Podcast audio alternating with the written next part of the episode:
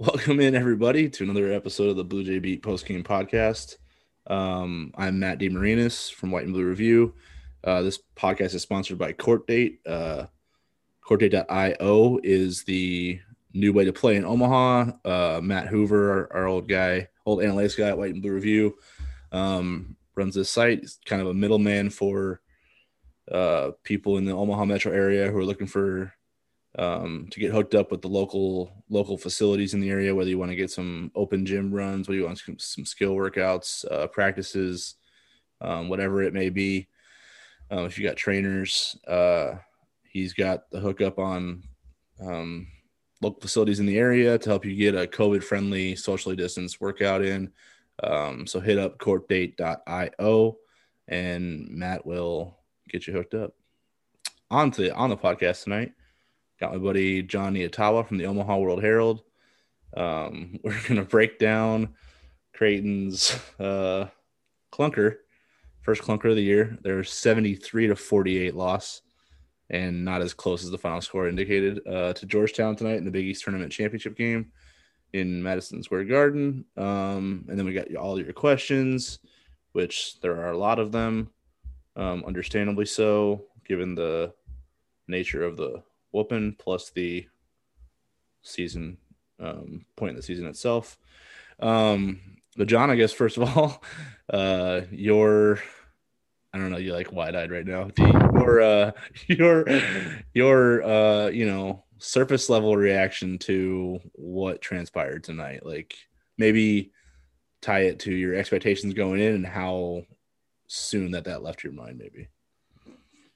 Uh, let me take a sip of this wine here, real quick. Um, we sipping tonight. mm-hmm.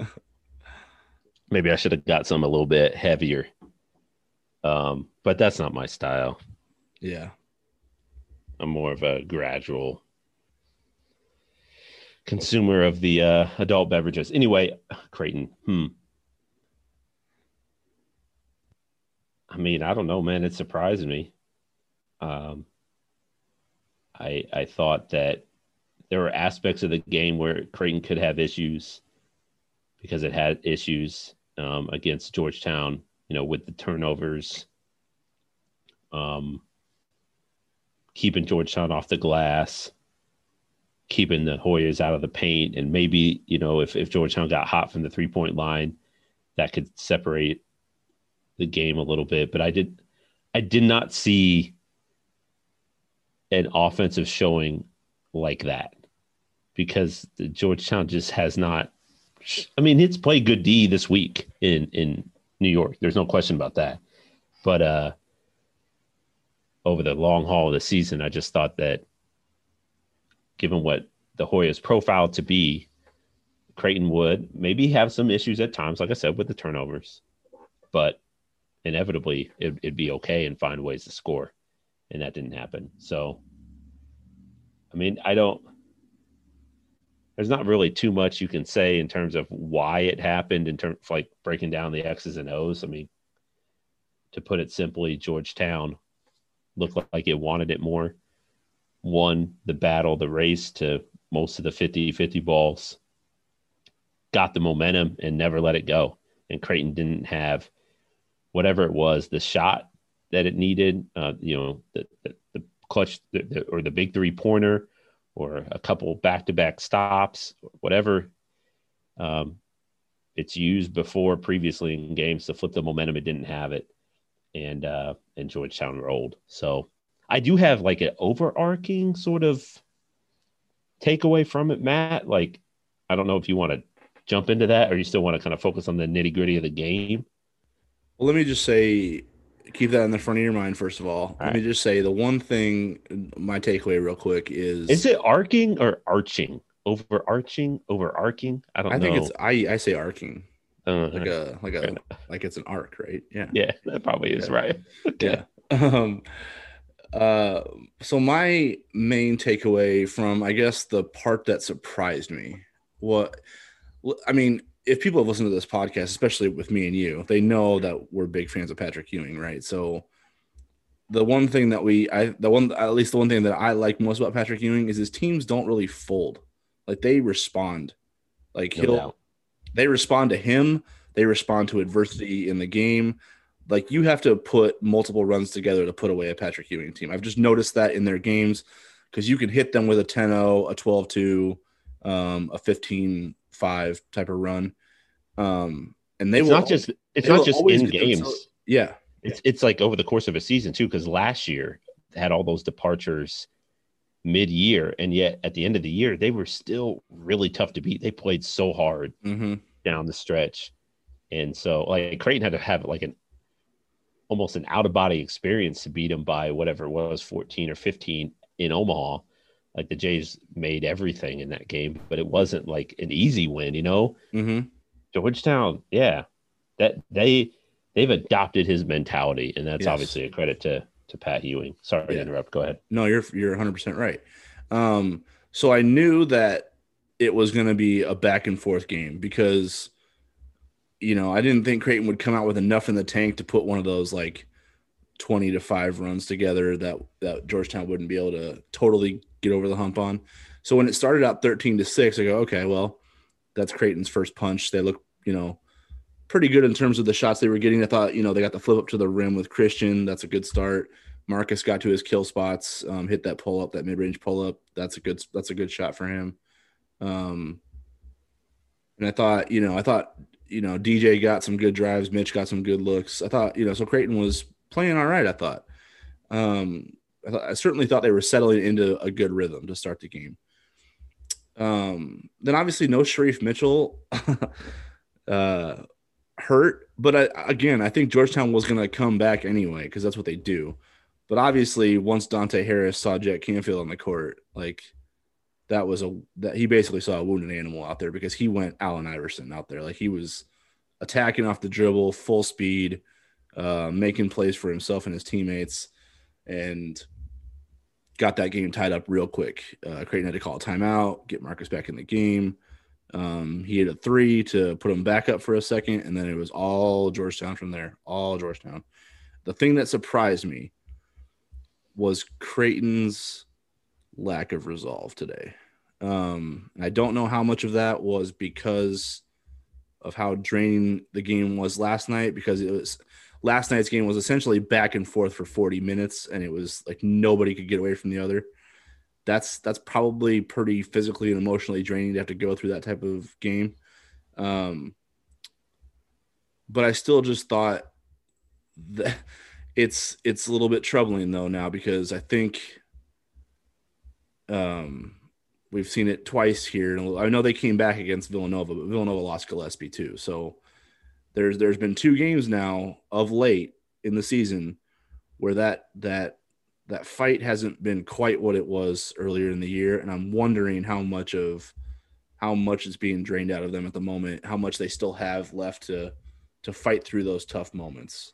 Um, the UConn game was a great example that they can do it but UConn never really got away from them either. So as much momentum as UConn was able to build it wasn't anything like what villanova and georgetown built built in those two games so that was the surprising part for me tonight it wasn't that georgetown came back it wasn't that Creighton uh, had moments where they didn't have the game quite under control. It was that once Georgetown got control of the game, Creighton never took it back from them. So I was a little bit surprised by that. I think that they're, you know, they're just too experienced to have a performance like that. So I think that is the one thing I'm going to be like, that's going to probably raise my alarm bells going into March Madness because that's what all these games are going to be like now, essentially. Like you can't just front run you can't front run your way to a second weekend in March, essentially. Like you're going to have to battle. So if Creighton faces a like, if I'm looking forward, and Creighton faces a battle in the first round, can they come out two days later and do the same thing? You know what I mean? So that was Mhm. that's probably the one takeaway I have from this one that I think is a little bit concerning. I guess we can't call it really big picture anymore because here it is, but concerning going forward. So what was your I think there's probably there might be something to that in terms of. I mean, it's been a long year.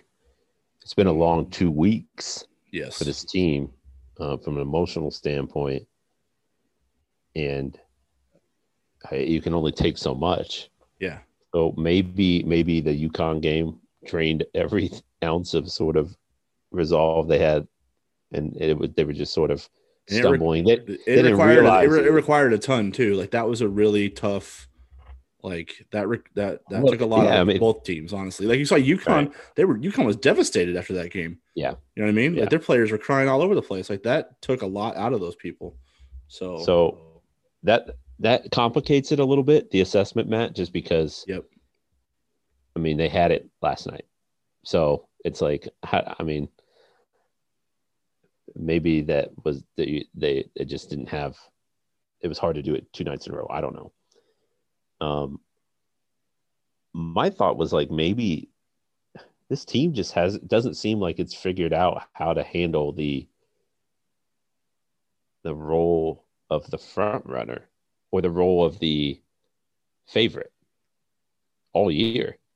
It seems like the Jays um, have just struggled when the target's been on their back and and everybody's looking at them saying, "Well, you should do this because you are Creighton."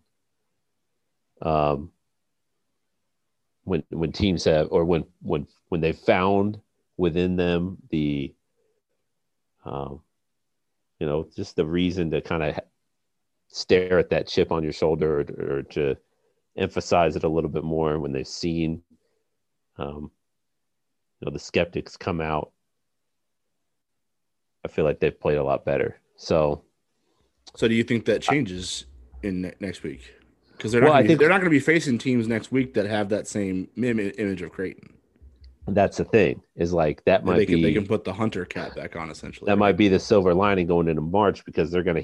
It's not gonna be hard to find people who are saying Creighton's gonna lose in the first round, or Yeah. Creighton's not gonna make it to the Sweet 16. You know, like it's it's March. Pretty much any team, aside from like the one or two seeds, are gonna have you know one or two national pundits out there who are saying like this team's getting upset. So everyone everyone's gonna have right because la- yeah because last night uh when we asked dj about like had they heard the chatter about UConn being the betting favorite essentially and the darling of the big east tournament considering how they had ended the season that seemed to be more than it seems like he was more than just humoring that question. Like they actually were motivated to prove that narrative wrong so Yeah. yeah, if they do find enough of uh enough of that outside noise saying that Creighton's ripe for um, a short run based on everything they're going through.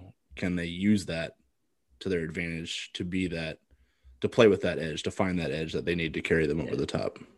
I think that they can they'll find enough of it. It's just whether whether or not they're going to be able to use it.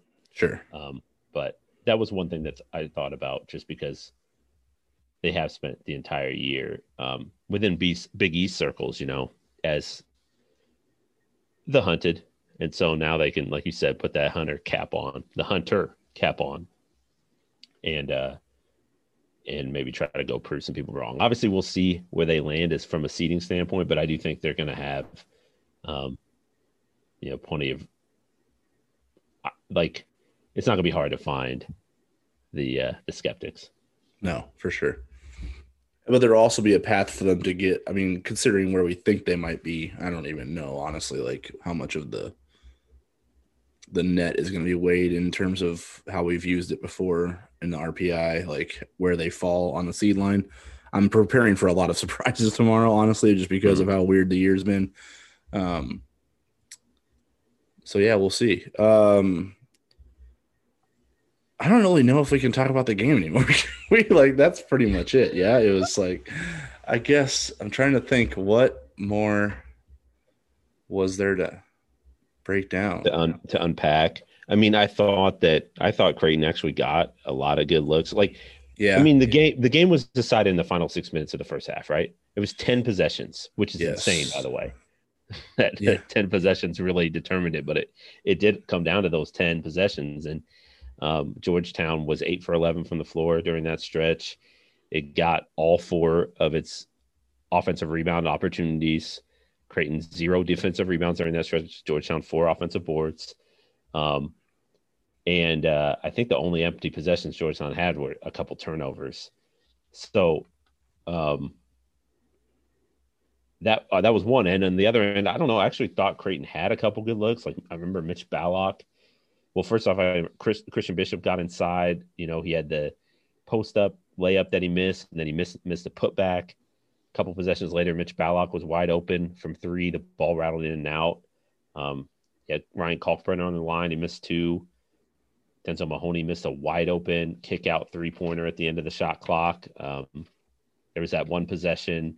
Like the last possession of the half was a little wild. There were a couple just really errant shots, but the possession before that, Creighton had um, a couple of looks at the rim, and Marcus Zegarowski pulled up for one of his patented three pointers and missed it. I mean, they had some good looks in there, but um, obviously they missed them all, Matt. They did. they, they missed them all. I, I, wrote it in my story. Let me see. Uh, I recap the the six minute stretch for Creighton offensively, um, where obviously it got outscored eighteen to nothing. Uh, it was the Jays missed five layups. Two of those were blocked. They missed two mid range jumpers. They missed four three pointers, and they missed two free throws. And uh, it's pretty much a whole a holistic collapse right there, almost. yeah. I'm sure we're going to get the question of, of why does Creighton play its worst game of the season in March. Um, well, it's yeah, it's, and I I don't if you think if you think if you think it's coming now, if they do it in a week, it's going to come hot and heavy. Like they're right. I mean, I, I my, can remember my, I can remember what, what, we dealt what we were answering when they lost to K State. So yeah, it's right. gonna, it's gonna my my sure. theory previously was always that that Creighton's best players just didn't have good games. They had some of their worst games. True on the biggest stage, but but tonight Marcus actually played really well. Marcus was the only guy. Marcus was seven for eight tonight, and the rest of the team was like under twenty percent. Like that's crazy to me. Um, you know the the honestly the the the contrast between that that big uh tweener matchup that you know Wahab Pickett Blair um compared to Bishop Jefferson and Mahoney feels like the game right there. Like if when you when you look at when you break down those uh those performances of that tr- of the of those uh two trios, mm-hmm. like it feels like that's where that's where the yeah. game plays out exactly right. You know what I mean? Um I mean Denzel Mahoney had a ton of wide open looks, and if if if teams are going to leave him wide open, like he has to hit them. Yeah, we're gonna get to. Uh, there's a lot of questions about Denzel, yeah. so I know we're gonna get to him. Um, and I just don't want to beat a dead horse. Uh, sure. Before sure. the questions come in, um, you know, another thing that was like just comparatively, like who, you would you would agree that UConn's probably the toughest team in the league, maybe toughest paired with the most disciplined in terms of their ability to create turnovers, make it tough for you offensively, and to uh, just own the glass, right? Like, would you agree with that? No doubt. Okay. I'm trying to think. I, trying, I can't think of anybody else that makes it harder on you to just survive. Yeah. In the in the league. Yeah, UConn. Because last night Creighton had uh, Creighton missed 39 shots. Uh, they rebounded 17 of them, and they only had four live ball turnovers the whole night against mm. UConn. Tonight they missed, tonight they missed 42 shots on fewer attempts. Um, only rebounded 10 of those misses, and they had seven live ball turnovers. So they so they played a team that is not as potent in those areas, yet they played they performed far worse. And that's just that goes to the uh, that goes to my to my concern about how much they had left in the tank from a from a ability to fight because that's all toughness plays right there. Like ball security, um, creating second chances out for yourselves, keeping possessions alive. All yeah. that stuff is all that stuff is effort, intangibles. Like you need all of that um, to get yourself over the top at this time of the year. Creighton had it last night when they weren't good offensively, and it was tough to come by. It was tough to get runs together. It was tough to score. Um, it was tough to get into a rhythm, but they had all those plays in their back pocket. They made them all. Um, they gave themselves a chance to win that game. Tonight they didn't have any of that. It's like I don't know if they expected to be better offensively. If there was like a whew, deep breath, we're not playing UConn anymore. It's not going to be as hard to to score or whatever it was. But I feel like that was some of it, man. I just yeah, I, it just I, yeah, didn't it feel like it? I, I mean, it's hard to know because we don't have as many conversations with the guys, and we're not, you know, it's pandemic. We're doing everything over Zoom, but like it just feels like with this team they they've struggled to they've underestimated their opponents, man. That's Mhm. like like that's the, the the bottom line sort of statement. Like they have under and even though Georgetown's beat them before, like it still felt like in that game and in other games this year when you know they've lost to the lower tier teams in the conference. Um, they've just not they haven't brought that same level. They haven't brought that same edge Yeah. that they've had um, against some of the teams that are better in the Yeah. league. And so, to me, it, that just seems like isn't that an easy sort of takeaway? Like they just underestimated them. Yeah, I mean the the the, the reason it's not easy is because it's not tangible. So we like to Mm. we let you know when we talk We about need it- numbers. We need yeah, numbers. ex- exactly. I mean, it's hard to And back up. You know what I mean? You can Yeah. only use it anecdotally. So, um, that's the tough part about. it. That's why it's not easy. But but it feels like that's we're centering around the point. You know what I mean? Yeah. Like that.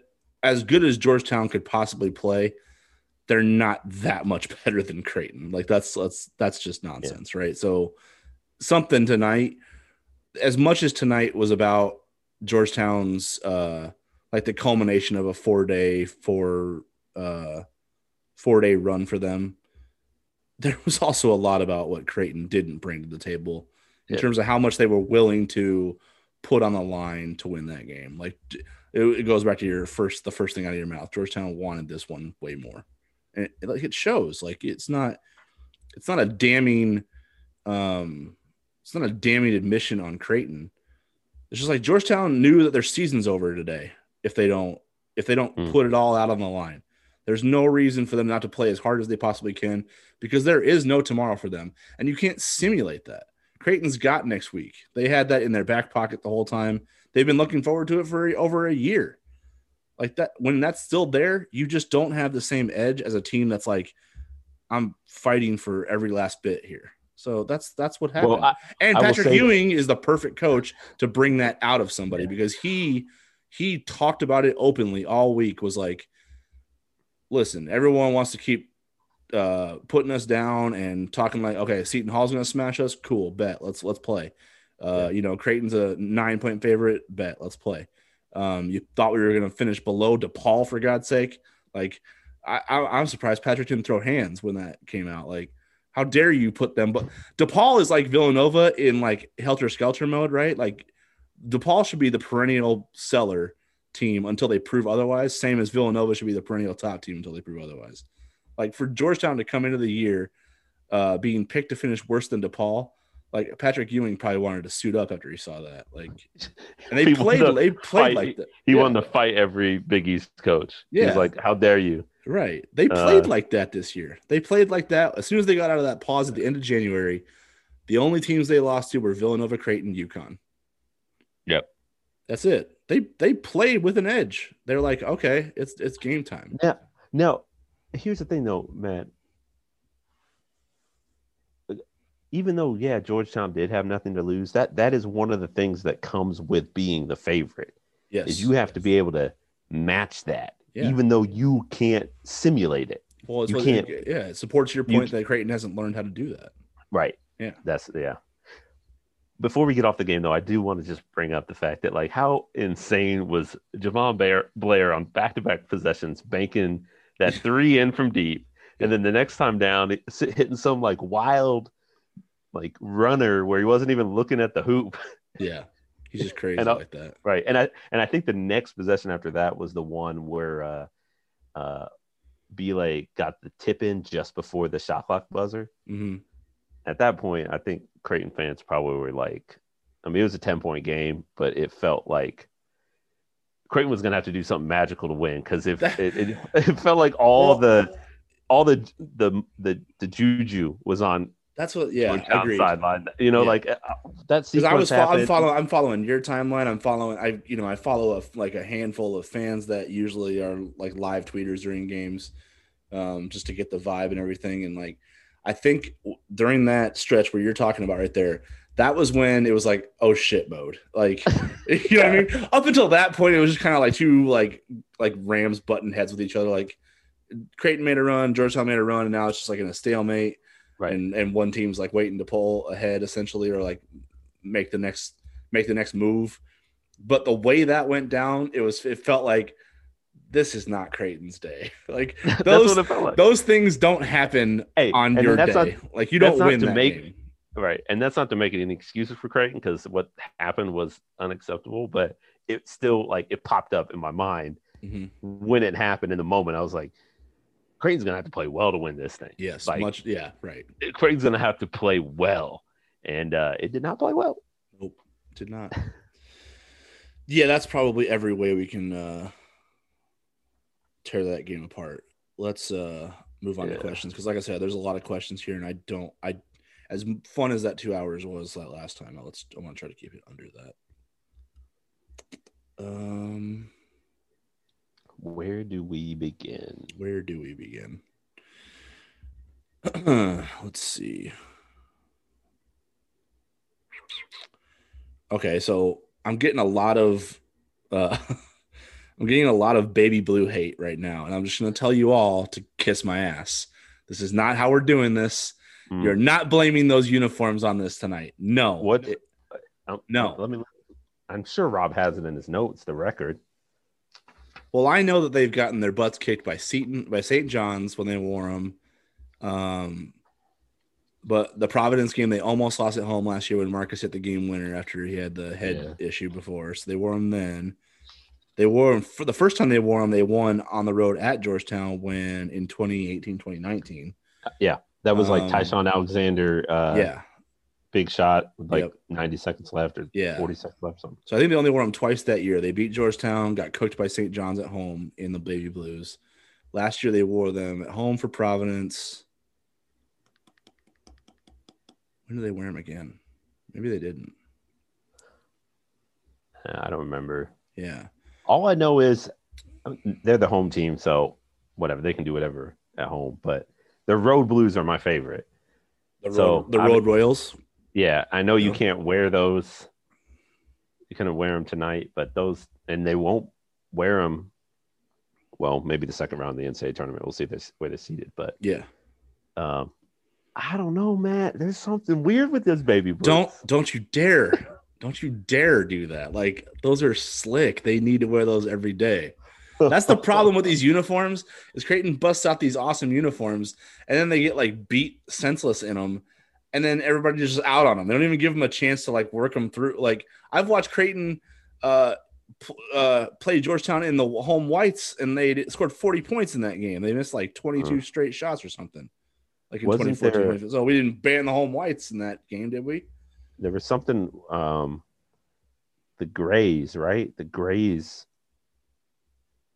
didn't the grays have a a negative history Well, they wore associated with that. they they wore uh in 2014 they had like they got like a new uniform at the end of the season. So they wore new whites for the game against Louisiana.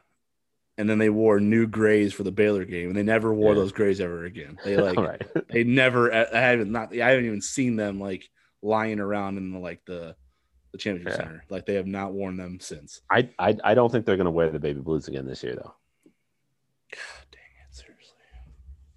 What's wrong with you people in the uniforms? You got to look good to, to feel good to play good. That's the rule. well matt they looked good tonight we that's they? undeniable They did, that- but that Georgetown the looked good too. Georgetown wore the wore the black Iversons. Those were sick. You're not going to beat Georgetown in a uniform game. Who has the best uniforms in the league? Because I was going back and I forth because I actually think DePaul is DePaul's which got which some which nice ones. which which DePaul one though? Like they get. I like all of them. do you like all of them?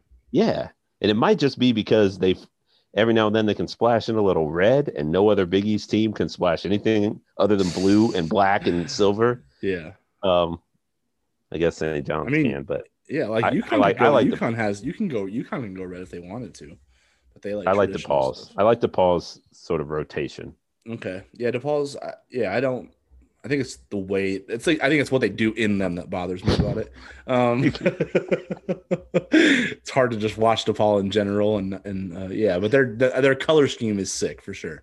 Um, man, I lo- I've loved those Georgetown Black Iverson since they busted them out. For, they they first wore them for the Syracuse game this year, and I'm like, ooh, those are nasty. Like Hmm. they need to play in those all the time. So I've loved I love that they wore them for every game in the Big East tournament essentially this year. Like, yes, like absolutely. Um I don't know who else. Like I love I like Creighton's baby blues. Villanova Villanova is like black with the uh baby blue outline, powder blue outline is okay. You know, that's that's, a, that's Yeah. it's a good look. Doesn't Villanova have like an old school like cream? Yeah. Kind of like that one. Yeah, that one's not bad. It looks a little like they're they're Michigan though, so sometimes I get thrown off. Yeah, Um, yeah. Uh Xavier's like Xavier's blue chip uniforms, like they're Oh, the, the UCLA knockoffs? yeah, I didn't like those. You didn't like those? Did you like those? Yeah, I, I like them. I just want to know I'm watching the team out there. Like I don't I don't feel like I was True, it's watching this- confusing. It is like that's not It's doesn't look like it's like who's Creighton playing today? Like what's that? Yeah, I think I think I don't know what it is, but like Butler's just it's just it, it just kind of feels like it had maybe it's just kind of a sentimental thing. Um, I'm an Indiana boy, but Mm. like just they're traditionals. They're traditional sort of look. The Indiana, the Indiana, Indiana teams do stay pretty traditional, don't they? Like Yeah, Purdue hasn't changed their uniforms. Indiana hasn't changed their uniforms. Butler hasn't really changed theirs. Like they they stick to what what got them here, I guess, essentially. right. Yeah. So you know, it's nothing special, but it's just there's something about that that look that I like. I, I honestly, that's funny that The you bring it up because white those, lettering on black. yeah, those thoughts are coming in my head now. I've watched like Purdue going back to like the Glenn Robinson days. Uh, and I've always been like, man, you guys have like a sick color scheme. If you just would play around with that for a little bit, you could have some badass looking unis. But they don't ever change it. They just like stick to what it is. Well, I will say that the the gold they have, the old gold, it gets it can get a little bit dicey. You got to be careful Really, with what you do with that. It's a little Jacksonville. Jaguarsy kind of a little bit. Yeah, maybe. I mean, it, it can just it you toe the line a little bit between it looking slick and and looking a little bit um Barfy. gross, barfy. Yeah. That's fair. Yeah, I don't know who had the best uniform. Yeah, I didn't. We didn't really get a question. I just got a lot of. I got a lot of complaints about complaints about the baby blues. So I'm just gonna tell everybody to knock it off. I'm warning you. I'm blocking all you people if you don't knock it off. I'm telling you right now. You're, You're not gonna. You're not gonna trash these. I was super excited. I was like excited for this game. Like this will be a fun game. Like Georgetown's playing really well. Like both teams seem to want it pretty bad. And then the and then I then I saw they were going baby blue. Like John McHugh texted me like, "Hey," I was like, "Hey," and then he didn't say anything for like an hour. And then they released the uniforms. Like, Oh, like thank you. He's like, "I thought you would like that." I was like, "Yeah." Um. And then when I knew, and then when I saw Georgetown was going sticking with the Black Iversons, I'm like, "Ooh, this game's gonna look so good, so good." Like whatever happens, it's gonna look so good. I even said that to people. I was like, I don't even care what happens in this game. Like this, this is just gonna look good out there. And then actually, it looked bad. I hate those words. um, yeah. So first question from Andy Cutler. This is actually a friend of mine. He's like, "Why did they lose?" So I'm just gonna say Georgetown scored more points. He's just trolling for kicks. Okay, I think I found our starting point here. Um, so first question is why doesn't Creighton uh let uh Zegarowski ball hog? Like why don't they just let him go Markus Howard, Myles Powell? Well, if a- teams if if teams want him to do that, or if, if they dare him to do that, he will. Yeah, I just think he like, he just has too his uh his awareness of the game is too good for him to just try to be a scorer. Like he'll he you know when he's when he tries to be a scorer is because he sees the openings for him to score. Um, but that you know he'll always try to be a playmaker, and that Mhm. comes in the forms of scoring and facilitating. So it's just uh, you know he just has a natural feel for the game that he always sees that he can see what needs to happen, like the right play, essentially. So you're never really going to get that that uh, um, just that you know ball hog mentality, unless that's what the defense is like Yeah. forcing him to do. You know what I mean? I mean, in the first half, Christian Bishop's one for five, Damien Jefferson's one for six, Mitch Ballock's two for six, Denzel Mahoney's 0 for six. Yeah. Like that's not going to happen ever again. Right. So, I mean, it.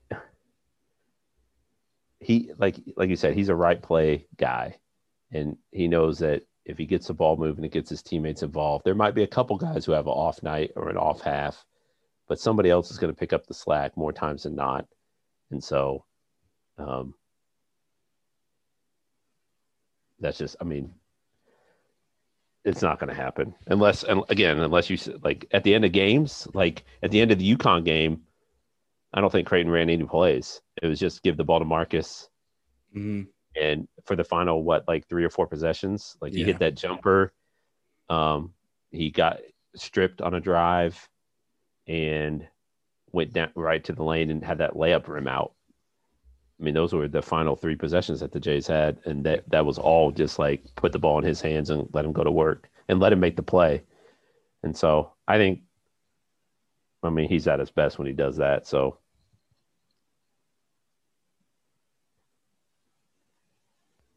I don't know. I, it's just it's just not going to happen. Yeah. No, it's just it's not, He's not. they're not built that way, and he doesn't operate that way. So No. it has to No. be it has to be what he sees out there. It's not just like a. the rest of the guys on the floor aren't gonna like take aren't gonna accept like Mac in the huddle being like Marcus is gonna take over these next five minutes, guys. Just space the floor. All right. Um. Uh, Easton uh, Easton DeBolt wants to know: Does McDermott consider putting Mahoney on the bench? Um, he just doesn't have it right now.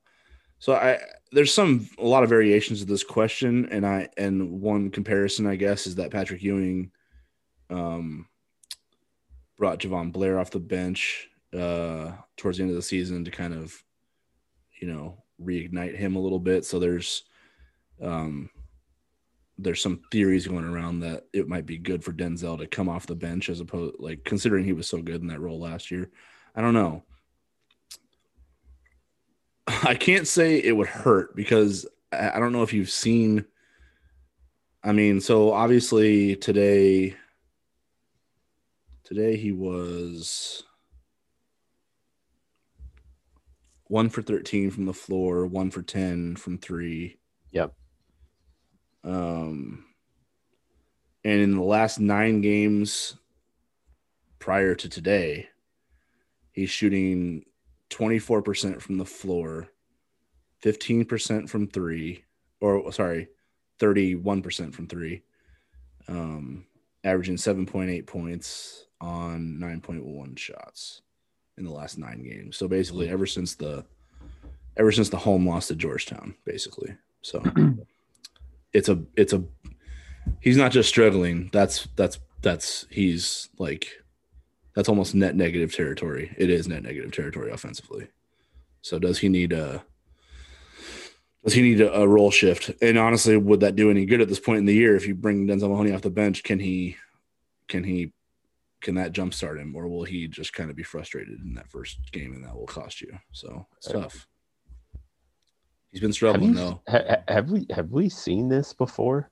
Like I'm trying to remember a guy who's proven like Denzel is. I mean, he shot 38% from three in Big East play last year. Yeah. Um, to to have a stretch like this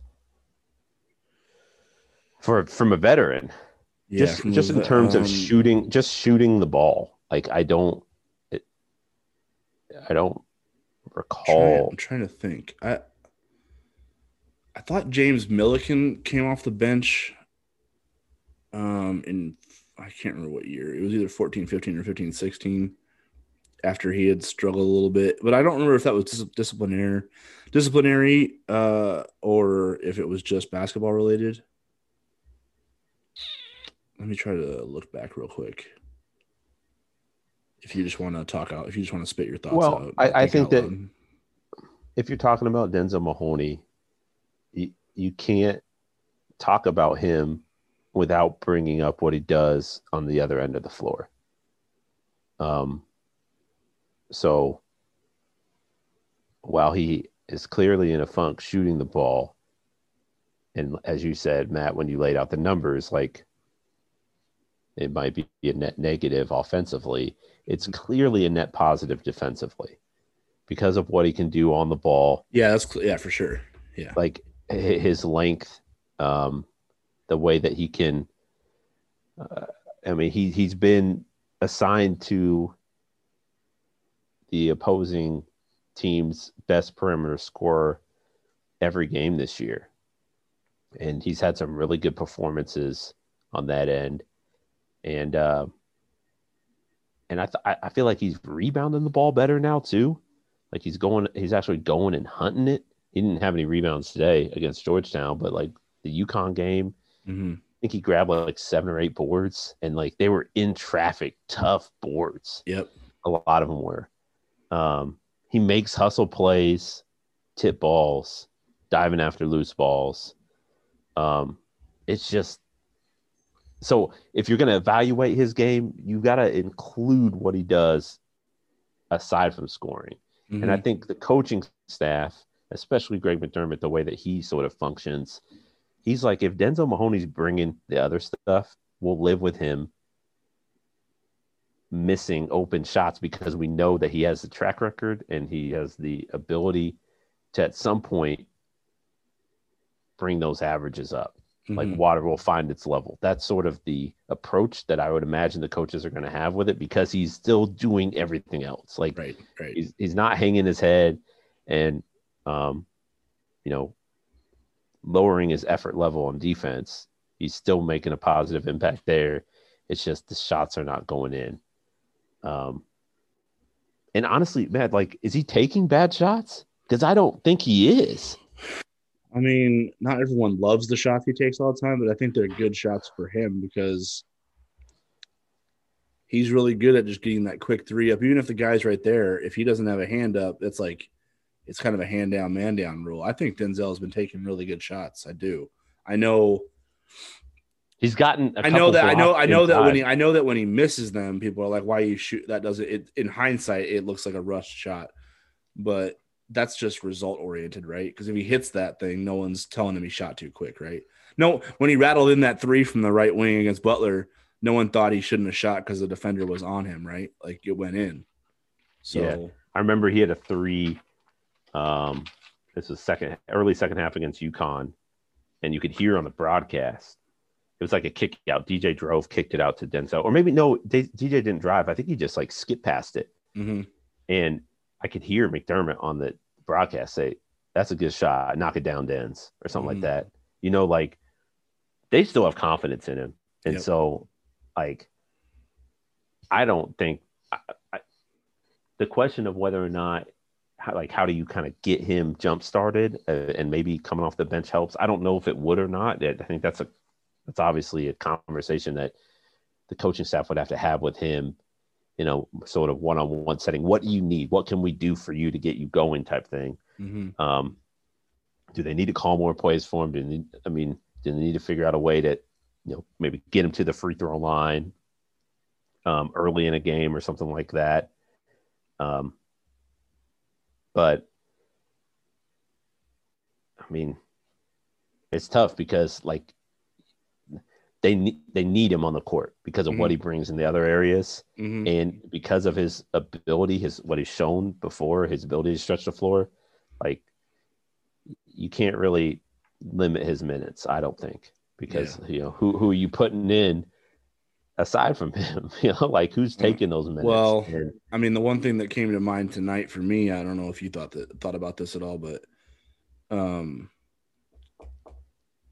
and honestly that it was the downside of not having a you know an ability to talk to these guys more outside of the zoom this weekend. So i hope that we at least get an availability so we can dive into this stuff a little bit more. But uh denzel's obviously been struggling and i thought alex o'connell had a really good weekend. So I'm, i don't know if that's a, an easy swap to make there because all the things that you brought up with denzel alex can do from an athleticism standpoint certainly a good rebounder. Um he had eight other night against UConn, right? In 10 minutes, essentially. Um, He's not, but the one thing about, and no, I'm not saying Denzel's perfect here in terms of like uh, not having any mental lapses, but you can still tell there were moments when Alex O'Connell still was like adjusting to Creighton's scheme Yeah. and knowing when Right.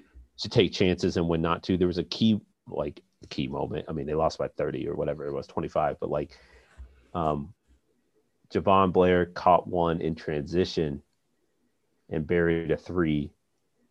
And Alex O'Connell like went for the steal, missed it. Ah, yeah. Blair open. You remember that play? Right in front of Mac. I Like- remember that. Yep. Yeah. Yep. like- Mhm. And I think Matt kind of threw his hands up like Yeah, because he doesn't like when you gamble if you don't get it. Yeah. Right. And I feel like that that's actually just carryover from what was ingrained in Alex previously. Like he's still sort of making that transition of what, you know, taking away the instincts that he used to have and replacing it with the fundamental sort of Mhm. uh, principles that Creighton wants to wants its guys to, to operate with. So there's part of that. But no, you're right though. Alex played better.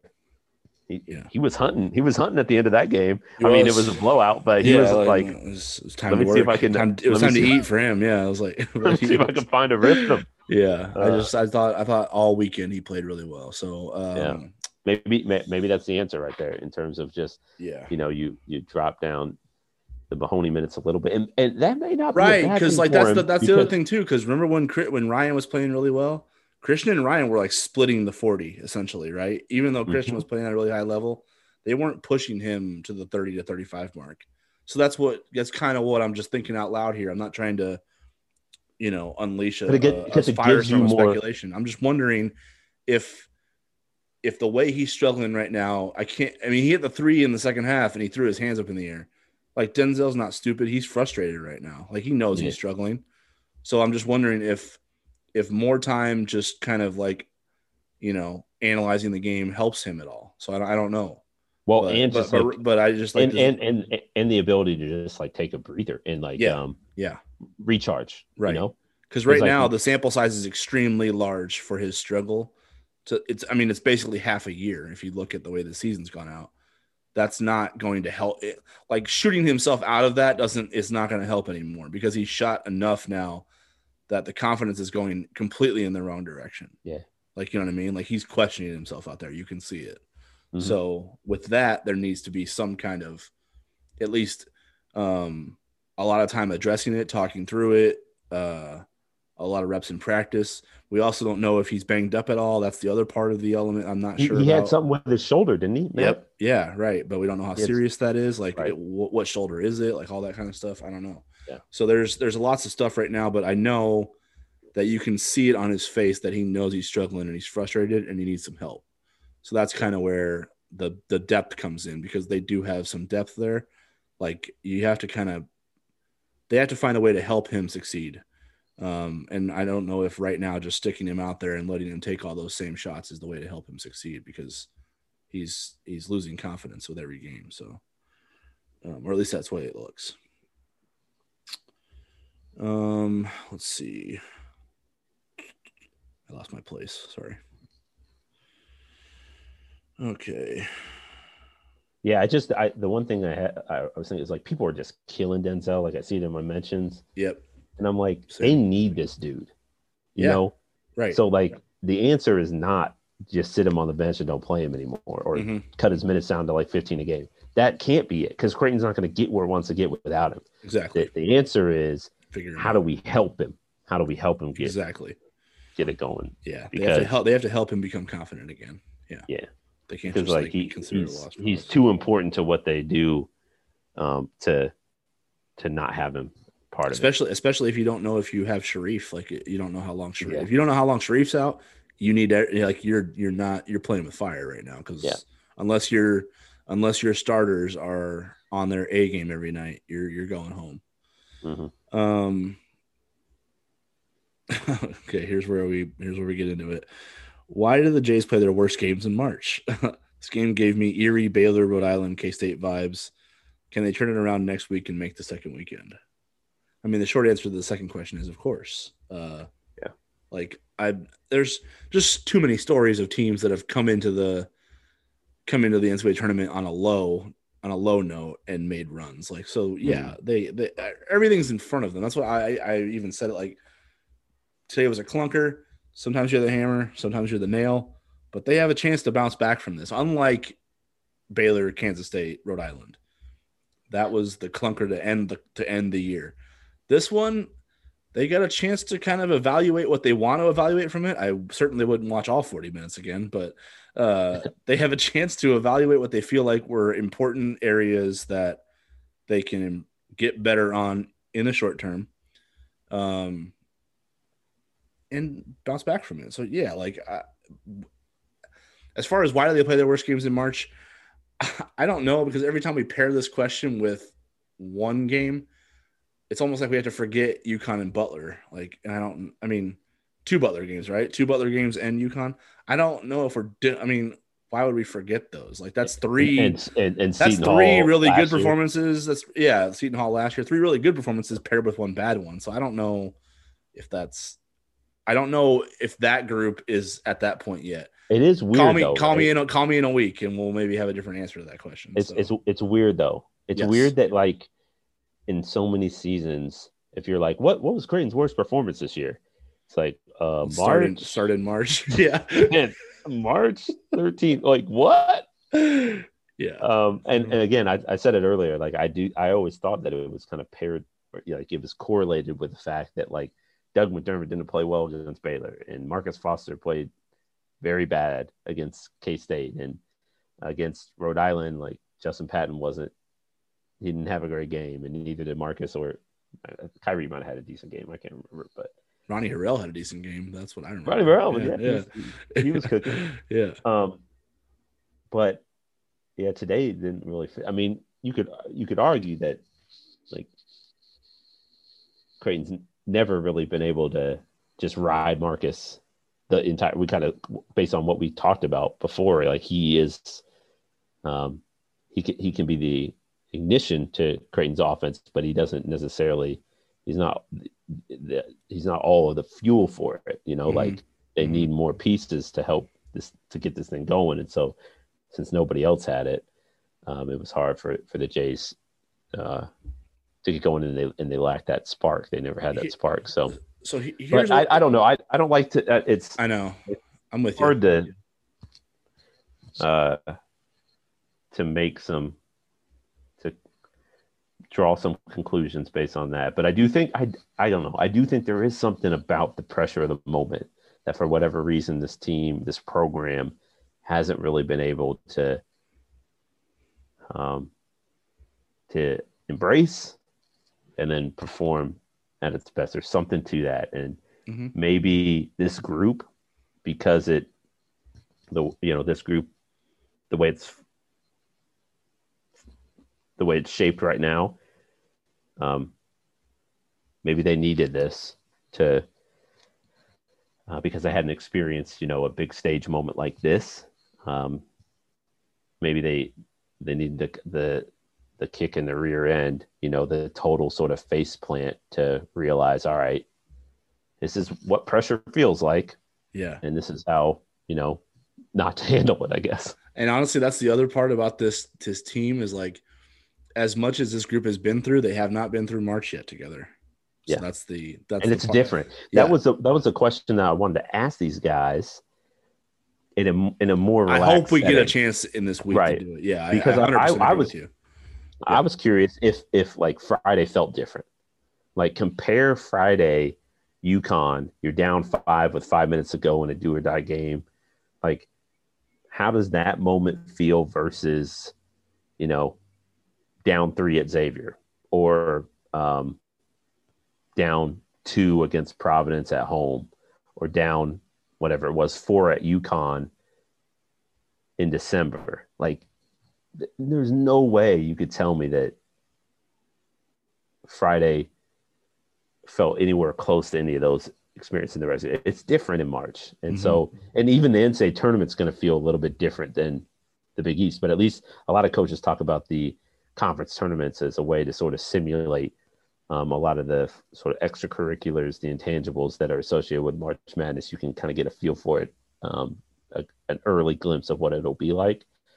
And so I think about Friday and then obviously Saturday today, um, when they got punched in the mouth, they weren't able to respond.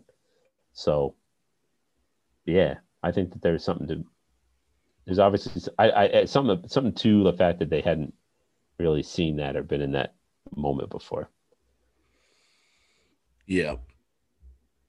The one thing that I think about this team is that the reason that I still feel like it's got a good run in March in it um, is that just purely comparing to past uh, teams is like they have more weapons that can take over games. Like that's what they've done this year is they've rode different guys to victory this year several times. Like we know Damien Jefferson can take over a game and be the alpha dog. We know Marcus Zegarowski can. We know Mitch Ballock can. We know Denzel Mahoney can. We know Christian Bishop can. When you've got that, that's tough for teams to prepare for you on these short preps when they're not familiar with you. That's the advantage Creighton has going into March. Can they take can they take advantage of it? I don't know. We'll find out. That's like the that you just got to play the game to know. But Creighton has that going in. So if you're looking for reasons to be optimistic, to remain optimistic in the face of what you saw today, that's it. Like you know, Georgetown's played. That was the third time Georgetown's played Creighton this year. Last night was the third time UConn's played Creighton. Um, you know, you familiarity helps in those situations in terms of taking away strengths. That's not going to be there for teams that Creighton will face in the NCAA tournament next week and beyond. Now, it doesn't all. It's also a disadvantage for Creighton because they're very scout oriented in terms of their game prep as well. So they'll be they'll have a tougher time taking away other teams' strengths based on tendencies they see in film on the short prep, but they also have a lot of talent on their squad. So it just depends on what they get matched up with um, and which team just you know performs better. That's what March is about, just performing. It's not it's not a tournament you can play out on paper. It, like plenty of geniuses have tried. It's just like one of those things where it comes down to how your dudes perform. Like it's it's as simple as that. Um, and and that's the one thing that's weird about it too, Matt. Is like, I think a lot of people have studied the conference tournaments and like performance in conference tournaments. How does that correlate with the NCAA tournament? And there's like nothing. nothing. There's no conclusion to draw yeah. from it. Like, it's a it's only it's a week different week later in the season, but yet so much can be can be different. So. Mm-hmm. Um all right, we've kind of already talked about this. I don't know. You tell me if you think we haven't touched on it yet. Uh, you guys think this loss will uh, propel Creighton to go farther in the tournament, or does it kill their confidence? So let's just simplify it. What does this what does this performance tell you about next week? Well, it, it does open my eyes a little bit to a lot of the things that we were talking about, just in terms of the, the mental state and of the challenge that Creighton's going to face from a pressure standpoint and just being able to rise to the occasion in the moment. I think there are some questions there. Um, but knowing this group, you know, the veterans that they are, they're going to be crazy motivated after it. Um, I think that like it's I don't know. I just feel like they're better. They're better coming off a loss in, in more situations than than not. Um, when they can see their flaws right in front of them, they know what they need to address. So I don't know. What does it mean? it's hard to say, man. I don't know. I don't know what it means. Yeah. It is tough to answer because there there are things that that happened today that I like I, I like I, I think I said in my opening takeaway was it raised alarm bells because I'm wondering how much just grit is left because they've had to grind through a lot of games this year mm-hmm. with the target on their back. How much do they how you can only take so much of that, right? So how much how much do they have left to do? But then again, it's like it's March because as soon as the NCAA tournament starts, it's like it's a new season. It doesn't matter what you've been through because here you are in the moment where, like, like you said, they earlier they've trained and prepared for this stage for two years. Like this is this is what yeah. it all comes down to. So it's like But they have to be aware of everything. that. They have to. They have to be don't know. aware. They have to be aware of that. Like they, it's all. It is. It is in their minds, but they have to be reinvigorated by the opportunity to play in the NCAA tournament. Yeah. If And they go into the if they go into the NCAA tournament and they think, man, this year's been so long. I'm tired of isolation. Like if they go in there feeling that way about it, it'll affect their performance. So it. it I don't it's, get the sense there. that they I will. think. I don't think they will. I don't know. I don't, I- I, don't, I don't know. I, that's what I mean. I don't want to put it out there and say they won't, and then they do, and then I'm gonna have to backtrack it. Like you know what I mean? Right. I can see I the, I can see why it would happen. Yeah, I think, surprised. I think, I think this tournament's gonna be weird this year. I think there's gonna be a lot of teams that just like that just don't have it. Yeah. You know what I mean? Like I just don't know. Um. Uh, Jeremy Griffith wants to know if this was damaging enough to cost the Jays a seed line. Real quick, going back to your point though, Matt, because Oh, you, yeah, you could make. I was just kind of my head was kind of going between ideas there because you could make the argument that Creighton's had enough wake up calls and enough sort of moments this year where it it should know what it takes to be ready for the big time moment in terms of like this is what we need to do to match a, a, a desperate team or a team that like is out to get us or whatever or a motivated opponent or a team that just kind of playing really well maybe a little bit better than they're playing or they're, they're used to playing or what they expected. They've had a lot of examples of that like gut check moments. So why do they need another? Is it just a sign that it's this team just is flawed in a way that it's inevitable that they're just going to have a uh, another one at some point, you know. So maybe that's kind of falling in line with what you're you're asking about, sort of like the what mental state they're going to be in, if they're going to be able to um, set aside some of the shortcomings this year and start it start fresh with a new season in March. Um, anyway, so the question was about how does this game impact uh, Creighton's seeding, right? Yeah. Does it? Is it enough to drop them a seed line? I mean, it's hard to answer. We don't even know where I they're have at. no Like, idea. Yeah, I have no clue. I've I've read it. Well, I've I- read very little bracketology this year, just because I don't. I've al- I I'm- just like I'm i think so the quads are it. weird this year because like nothing. The sample sizes aren't big enough. The non-conferences were nothing. Like some teams had them, some teams didn't. Some teams had crazy pauses, like they went three, four weeks without playing games. Some teams went to multiple pauses. Like that stuff affects performances. That's a lot of variance right there. So I I just think like you know they're like oh you know this team's got so many quad one wins.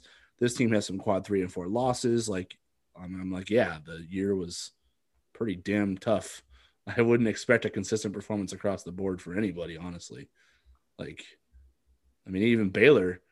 Baylor's looked really human all of a sudden out of their pause, but you still think that they're Baylor, right? So You still think they're a one seed? yeah, Michigan's going in without livers. Uh, Gonzaga's played, you know, Cupcake City for the last two weeks after, or two two months after, you know, putting the world on notice just the, the first couple weeks of the year.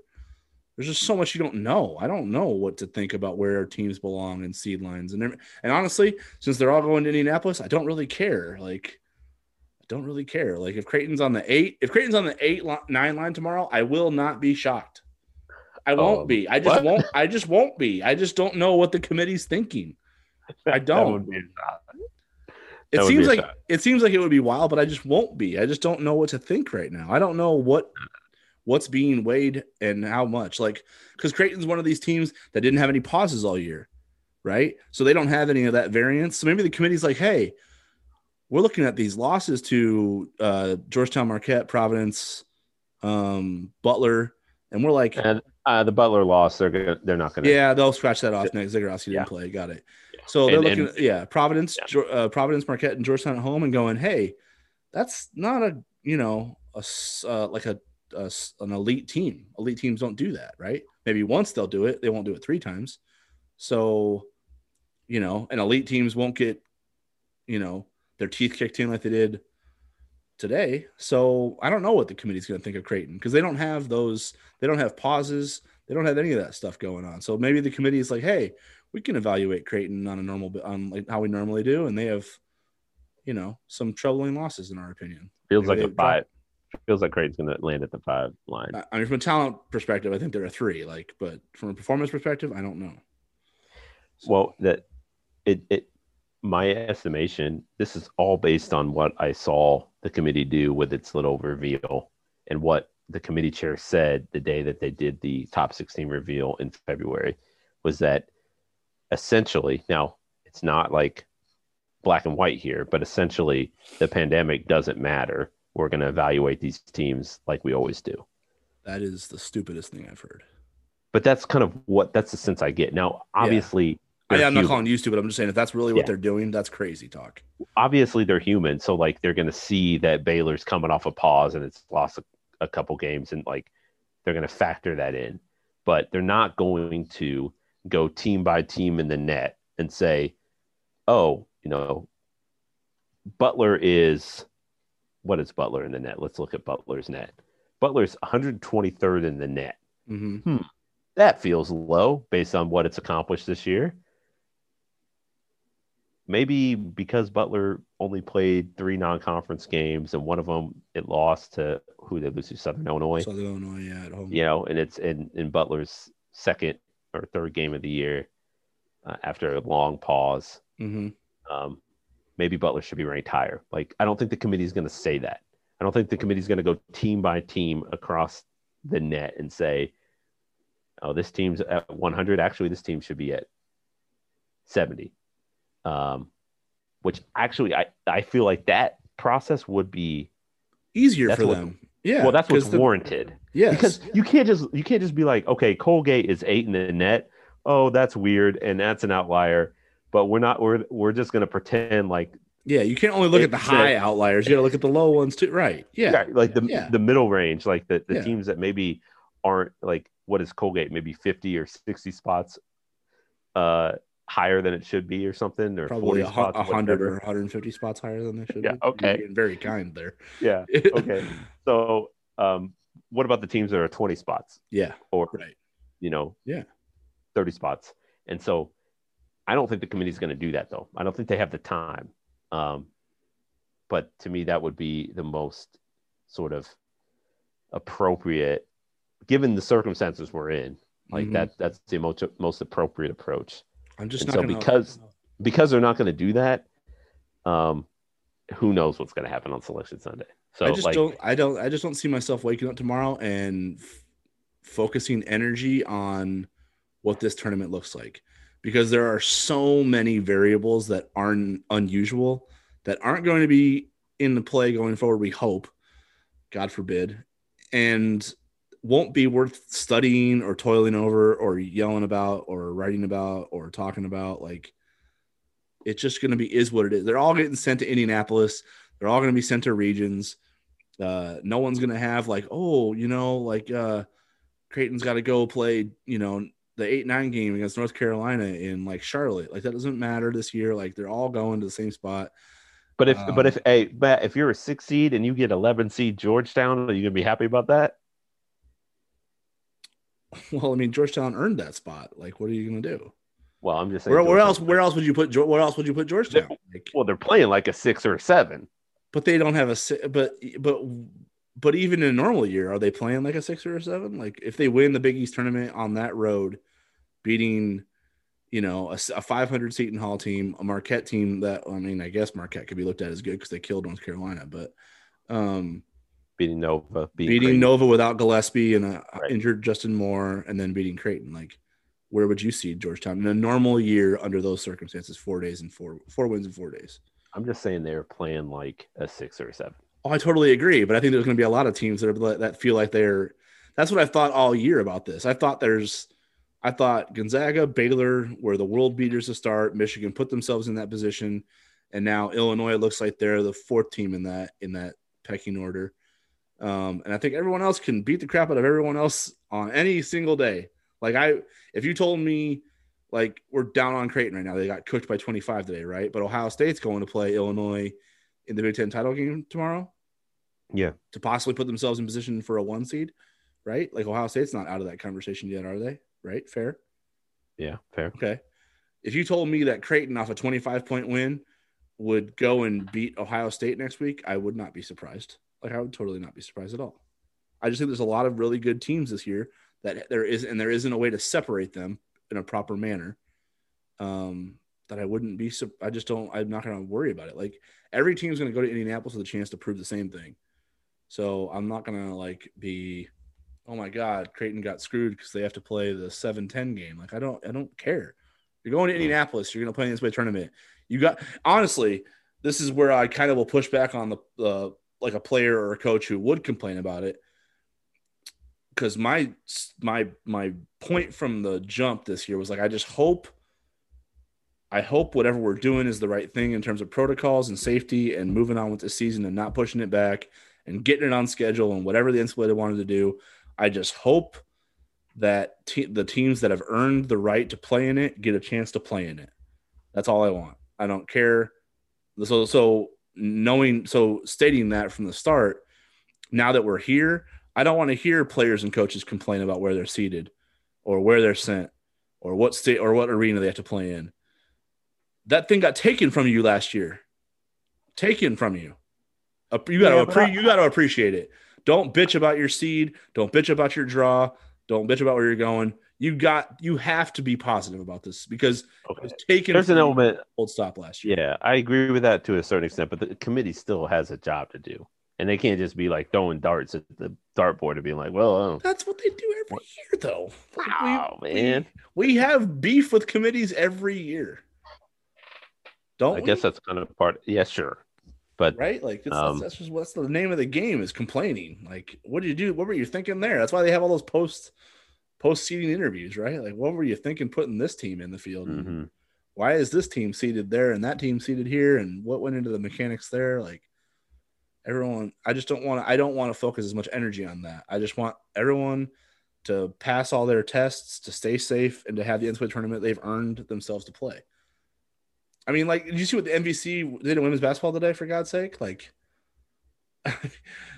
they were they were missouri state is like the world beater in that league right so they're the team that's locked up a bid they don't need to play any more games um but the mvc still having their conference tournament and um, Drake and I think Bradley had positive COVID tests within their program, within their tier one group. But the MVC was like, yeah, we've done enough contact tracing. We think you're okay to play. Like, even though you got positive tests in your tier one groups, we're not going to uh, withdraw you from the tournament. So they were going to make Missouri State, who has a bid locked up, play. I think they were going to play Bradley today and Drake was going to go play on the other side of the bracket. Or maybe they were playing Drake and then Bradley's on the other side. I can't remember which one it was. But two teams tested positive in their tier ones and were allowed to play in the tournament going forward today and tomorrow. Missouri State was like, uh, screw you all. We have a bid locked up. We are not playing with fire and possibly getting one of our kids or coaches or whatever it is, uh, you know, in contact with a positive that just didn't come up on a test. And then we lose our NCAA tournament spot because we went along with your shenanigans. You know what I mean? They look they they Missouri State made an aggressive move that says, "Look, we got our bid. You guys can deal with that crap. We're moving on." So they're they want this, right? So don't complain about it. That's just the way I'm at right now. Mm. If you get an eight seed and you think you deserve a six, shut up and go play. Like that's not why waste your energy on that. You don't got a lot of time left. Just like go go play. You wanted to play. You wanted to play on schedule. You didn't want to push the season back for the vaccines. You didn't want to do any of that stuff. So you can't complain about seeds and stuff like that now. Just go play. This is what you want. This is what you deserve. You've earned it. Why waste your energy on, oh man, we got to play Gonzaga if we win? Why wouldn't you want to play Gonzaga if you win? Go play them. That's what you want. So I'm just not gonna like tomorrow. I'm not. I don't. Wherever Creighton goes, that's that's the next game we're covering. That's all I care about.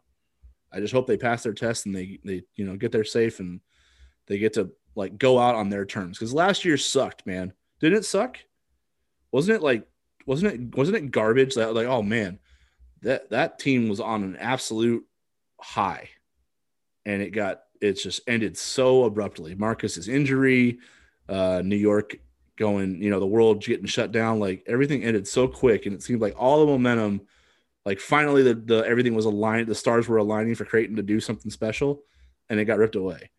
I just all I'm thinking about tomorrow is like pass your tests, stay stay uh, COVID free, um, find out your assignment, go to Indy, and and you know make the best of them of the memories you get from March Madness because they didn't get to happen last year. Maybe I'm being too irrational, but that's the way I feel about it right now. I think your your logic and your perspective applies to teams and players and coaches, but us on the outside, from a fan's perspective, from media perspective, who love to criticize and mm-hmm. second guess and have the debates about who belonged where, like we are not going to listen to you, man. Okay. when the selection show starts at 5 p.m. Central Time, uh-huh. we are going to debate like crazy because I know that they're going to overseed Arkansas. Oh, that's the one I was. God, when I was going on that rant right now, I was thinking Arkansas is going to be like a two, and I'm going to be like, what the hell? And I was like trying to like brace myself for not thinking like that.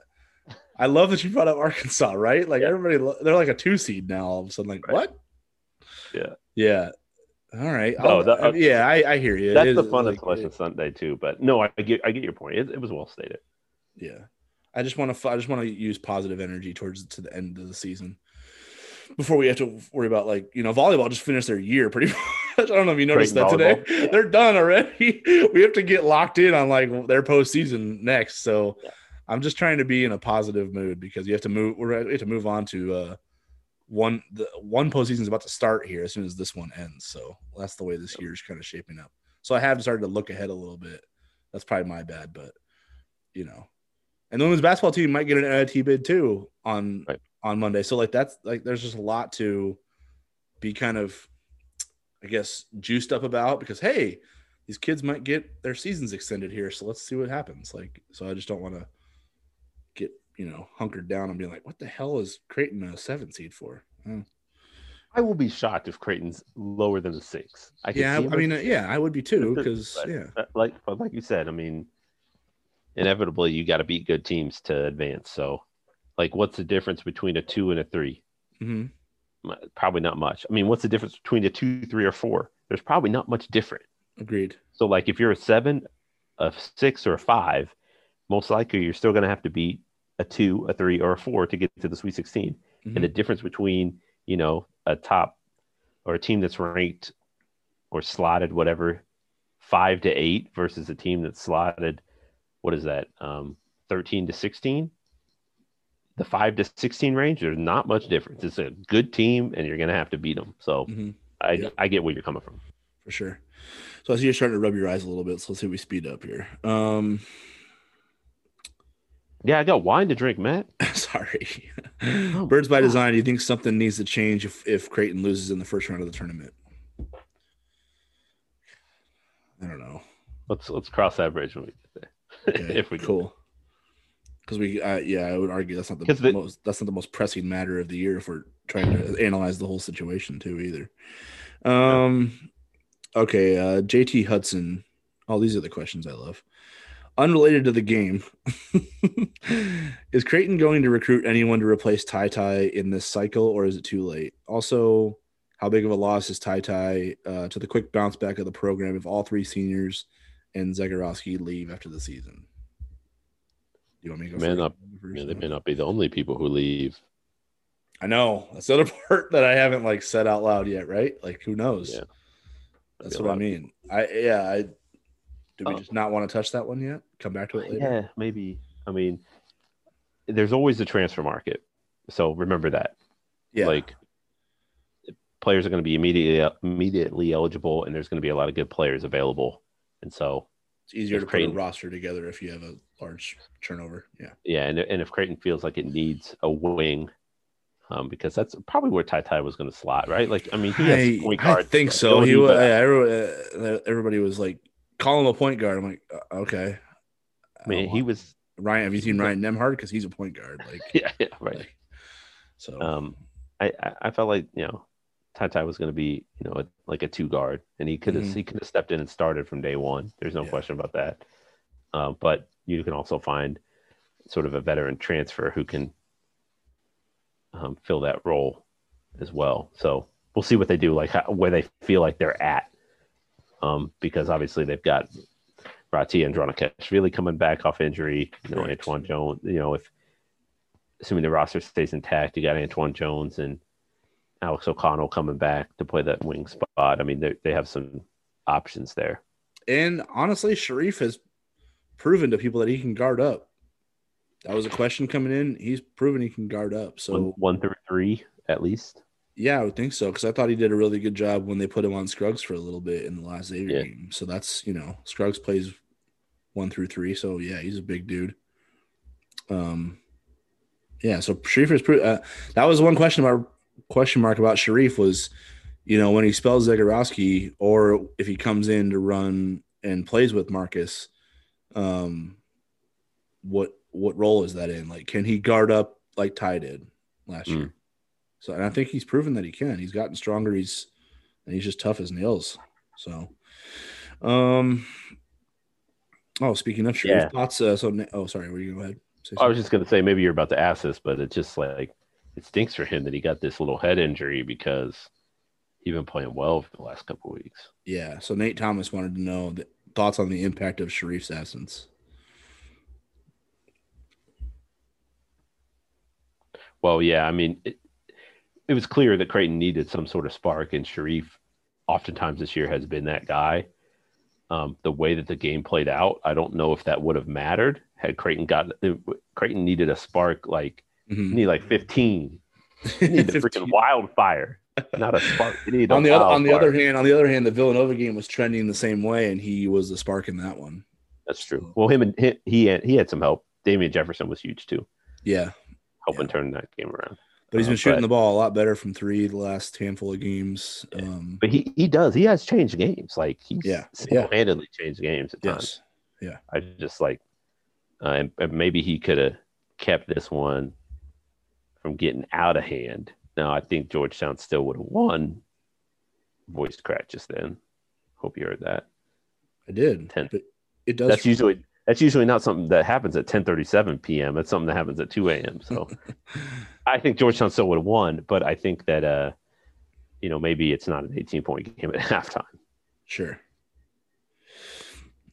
Yeah, I yeah, I, I mean, I I think I kind of just said it in the answer before that. So um, I think we have a couple more, only a couple more. Um,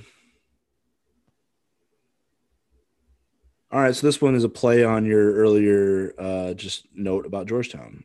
If Georgetown's season, if Georgetown's season started on January 30th after their COVID pause, where would you seed them? Because they're 10 and 4 with wins over a hobbled Villanova and then Creighton today as their marquee ones, right? I guess mm-hmm. if you want to consider. So they beat Seton Hall and Xavier twice, or they beat Seton Hall twice and Xavier once. That's three bubble teams that they beat and then two locks. Yeah. Okay. Depending on what you think of Villanova minus Gillespie. Um, so yeah, that's five good wins out of their ten and four stretch 16, there. So and the four that they lost were two to UConn, one to Creighton, one to Nova each. Yeah. Six seed? Six seed. That looked like a six seed to you today? This weekend, well, I, not, I mean today. Yeah, yeah, it's like since then, basically. But we're talking about the whole since since the COVID since January pause. since January 30th, right? Yeah. That that 14 games, yeah. Yeah, because I mean, you, you just gotta. They still they split with Creighton during that stretch, lost to Nova, uh, lost two to UConn. So, you know, it's not like they were beating all the elite teams that they faced. So here's the here's the, here's the question I have: Where's UConn to you with Bouknight? It's, it's, it's probably a six, maybe five. Because UConn no, kicked their ass. Like UConn kicked yeah, their ass. So that's that's only that's the only. I don't I don't I don't dis. uh I don't disagree with you that Georgetown is playing at a high level, and if you map this out over thirty something games, that it looks like a six seed. But I was just that's why I just asked. Like, if you think UConn's a six seed, UConn looks way better than Georgetown when yeah, they played true. each other. You know what I mean? So that's all. That's the only it's reason. Hard. Yeah. It's just hard because I have seen UConn enough without Bouknight to like I'm trying to okay, what is it? What does UConn look like with him? Mhm. But UConn has some pretty good performances with him. So, Yes. um, I mean, is they- the U but- is the US is the USC win the best win of the non-con that's what that's what I'm saying. for Yeah, the Big East for the Big East? Is Texas better Oh. than is Texas a better Yeah. win than you? I think I think Texas. Okay, so Villanova's win at Texas still. Okay, Yeah, But um, the one thing about UConn is, other than the USC game, it hasn't, you know, it didn't beat, it didn't beat Villanova or Creighton this year, right? the thing about UConn, Yeah. yeah, yeah, they went It zero five. They went zero and five, So and, uh, that's and little- I, I think they played. that's a little- Well, no, no, no, they only played Nova once. right. So they went they went 0 and 2 with Bouknight against Creighton and then 0 and 1 with Bouknight against Nova. So 0 and they were 0 and 5 0 and 4 total, Oh, Lord. 0 and 3 with Bouknight in those games. so that's that's a little bit concerning about what they like their ceiling, but yeah. they're going to be a tough out in the tournament. There's no question about that. Like it's gonna, mm-hmm. the game's going to be in the 50s, and it'll probably depend on whether or not Tyler Polley hits Look- a couple threes. or Book Yeah. Night does something, you know. But well, I've now seen him twice at in crunch time with Bouknight, and it has not been pretty. You know, No. their offense has totally stalled out. So I don't know. I mean, they did lose Cole, Yeah. and that that was probably a pretty serious factor on Friday as to why they missed. What was it? Two of their final 16, 0 for 8 Yeah. to end the game. Um, just three points in the final six minutes or something. hmm Yeah, you lose your point guard, that obviously hurts. But that's that's what's interesting about the Big East, man. Like this league, since reconstruction, since realignment, has not performed well. Aside from Villanova, this league has not performed well in the NCAA tournament. But this year, um, And Xavier, Xavier, and the people I know people are going to say Xavier, Xavier offset it because they overperformed one year and underperformed the year after that. So like they, they were the so one yeah, seed. I, I still I think your point is absolutely on solid ground. I always get the The Xavier pushback when people say it, but they they Yeah. made a Elite Eight run as a what an eleven seed, and then they lost in the second round as a one seed. So that that Well, the Big offsets. East And has- Villanova, Villanova is the only team that can stick its puff its chest out for for in, in March right now. even with Villanova's two six and zero records, like going to win the national title, you got to win six games. So there's six and zero. That's twelve and zero. Even with that record baked into it, the Big East has the worst record among the Power Six conferences Yep. um, in the NCAA tournament since whatever 2014, since realignment for the Yeah. Big East. Right. So, but this year could be different. I mean, you know, Creighton's hungry. UConn um, was playing well up until losing on Friday, and Georgetown's on fire. Uh, And So- Georgetown and Georgetown, although they lost to Navy when they came out of their first pause before the year, they also pushed West Virginia right to the wire. Like sure did, yeah. you know, that's a that's a group that That's why. That's what I I mean. don't- You look at Georgetown, like Chudier, uh, Bile, graduate transfer. Um, Donald Carey, graduate transfer. Uh, Pickett and Blair, seniors. Yep. That's a that's an experience. That's a more experienced group in terms of your nucleus than people give it credit for. Mhm. Like that's not a totally young. Like Harris and Wahab are young, but that's not a totally young squad leading them. Like they've got a lot of experience that Yeah. Patrick Ewing can. He can mother f them and they'll respond. You know what I mean? Yeah. So yeah, I, I'm with you. That's why I just didn't understand why Georgetown was the metrics had Georgetown so low at the start of the year because they lost to Navy. That wasn't a good loss, but they also competed with West Virginia. And then that first net came out, and Georgetown's like 115th or something. I'm like, what? Why? Why is Yeah. it so low? I didn't get that. There were a lot of Mhm. teams in the Big East where it was, they, they were just br- brutally low at the start of the year, and it just inevitably just dragged down the the net Yeah. rank, the net rankings for everybody in the That's league. what I mean. I thought this was a. I don't know if we've had a question that's like, hey, just assess the Big East this year. I thought it was a pretty tough year. Like I thought there were a lot of really good teams in it. Maybe not. You know, I didn't think. I thought it was more along the lines of uh maybe that Marquette Villanova year when they were at the top of the league. So no one's like when I think when Villanova was a five seed and they got smashed by Mhm. Purdue in Yeah. the second round, right when Edwards went off. Yeah. Um. You know, and then Marquette got Ja Moranted. Uh, So Oh, did they? My God. yeah, damn. Go back and rewatch that. Uh so but I thought the I thought it was a per, a really competitive league this year. And I think that is a It good, was. They just didn't have the they should have an uh, elite. the you know. yeah the elite team or the no- notoriety going in. Yeah. So I think the bottom tier of the league didn't get a lot of respect. I don't know. I don't know. Maybe it wasn't earned. I don't know, but I don't know. It was a fun year. It, it, it but it clearly it was down from last year. I mean, last year. Yes, yes, hundred Like- percent. They had three Final Four caliber teams last year, hmm right? And the bottom of the league was so good. Yeah. So, I mean, DePaul was last year. Those years that DePaul started undefeated for like yeah, a minute there. twelve and one or whatever Yeah. it was. And St. John's beat Arizona and West Virginia, and Uh huh. you're like, oh. And oh, Providence started really slow, and then all of a sudden found it. Yeah, Providence was like a yeah. Providence looked like a second weekend team after looking like a CBI team in the first two months. Yeah, If that. I know. All right, what what questions we got? I got to go to sleep, Matt, Okay, or drink um, more wine. I don't know. Well, which one do you? Pref- which one are you gonna do? Probably go to sleep. I'm. Uh, Okay, I got I was a. gonna say that's. I got a one year old son. It's like one way or the other on that one could affect tomorrow for you in a big way. Yeah, exactly. All right, last one. Uh, is it weird that I'm encouraged going into next week? I feel like we got the stinker out of the way. Um, better tonight than next week. We'll come back focused and ready. So that's so that's quite an optimistic That's a. tweet. That's a. Is it weird that you're encouraged? Yeah, kind of. Like that's. I mean, let's just get that out of the way, right? Like that's. There's not much to be encouraged about from today, is there? Nah. Alex O'Connell, I guess maybe. Marcus barely missed a shot. Yeah. Two things. Um, Well, I mean, if you're of the mind that this was a complete and utter anomaly, and that Creighton just doesn't have it in its um, ability to play this poorly again, then yeah, Mhm. then you probably feel pretty good.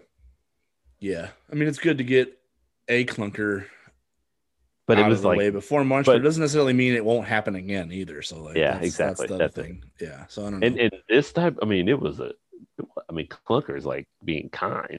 right. I mean, they were they they what was it? What was the run? Forty six to eight over eighteen something minutes, right? Today Sounds, it sounds accurate. because it went from thirteen to six to 54 22 right? Was that the was that the run? When did I stop taking notes? Um, I stopped taking notes at 40 to, I think it was 40 to 8 I stopped counting. Oh, I went further than that. Okay. Oh, you're talking about the uh 5221. So I stopped at 46 uh 23. I think is when I stopped. You say it was 13 to 46 6, I thought yeah, I stopped at 46 21 is when I stopped 46 to 8. I think so cuz it was 13 to 6 and then I think it was 54 I think it was, it was 5221, okay, 52 21. Yeah. Yeah, so that's that's 46 to 8. 46 to 8, yeah. I That's that just was- like I think that was an that was an I think that was an 18 minute stretch that it was that it that Georgetown needed to do that too. um that was at like the 5 minute or 5 minutes into the second half Mm-hmm. when it was 52 to 21 and they started their run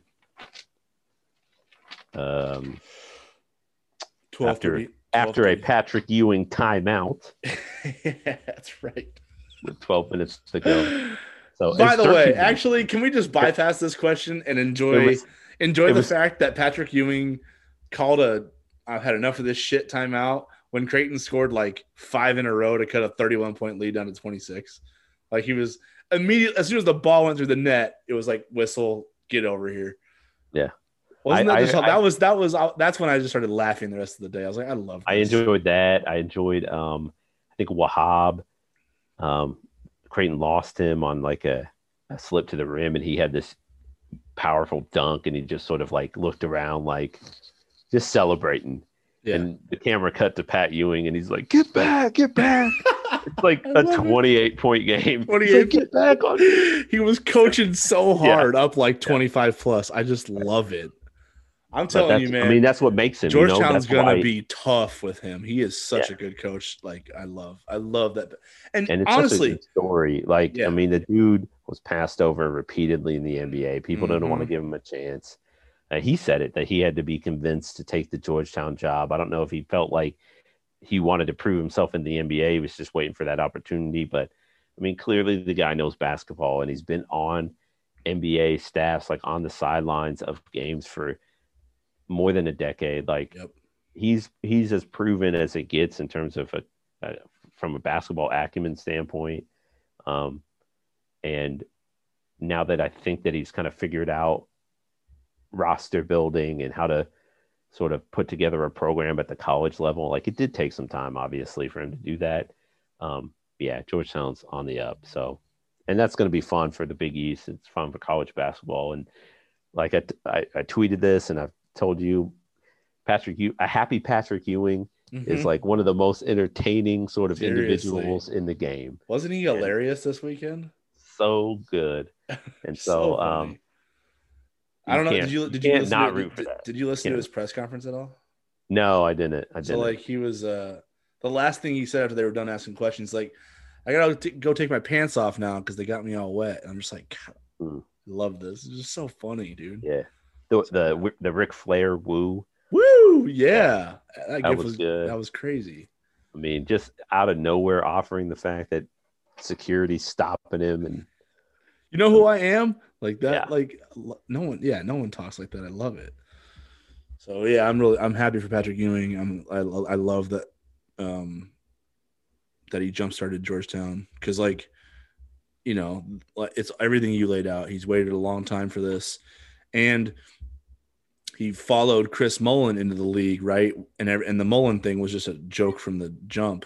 So everyone compared him to him. yeah, he got compared to that. Yeah, it was like you know, and it wasn't fair because Patrick Ewing actually put in time to learn how to translate his player expertise into uh, coaching and training and teaching the next generation how to play in a in an era that's different than the way he played. Right, so it's like taking some adjustment on his end too. Um, and like you said, roster management, and everything. But that that from the start, that was never a good comparison because he came in with a totally different idea of how to develop uh, how to develop and coach than than Chris Mullin did. So I, I always thought that was unfair, and I'm kind of glad he he proved it. So that's a good way to wrap this up, I guess. I think, I think you and I jumped on the Patrick. I don't know. I jumped on his bandwagon last year with the way that this team played after, um, after the departures and just some of the game planning things that they had. I thought were cle- was clever against Yeah. Creighton. Um, but what year was that? It was that two years ago where we sat down at the press conference and told us that we only had we had three questions. yeah, Um, it was pink out pink out game 2019. Okay. You sat down. He's like, "You got three Should've- questions." Should have known then that he was going to be one of my favorites. Seriously, but from being and just like utterly scared to like, no, I like this guy. I think when it. Uh, you know, they had a lot of good performances that first year. The one thing I thought was missing was, first of all, his timeout usage, which I'm still not crazy about.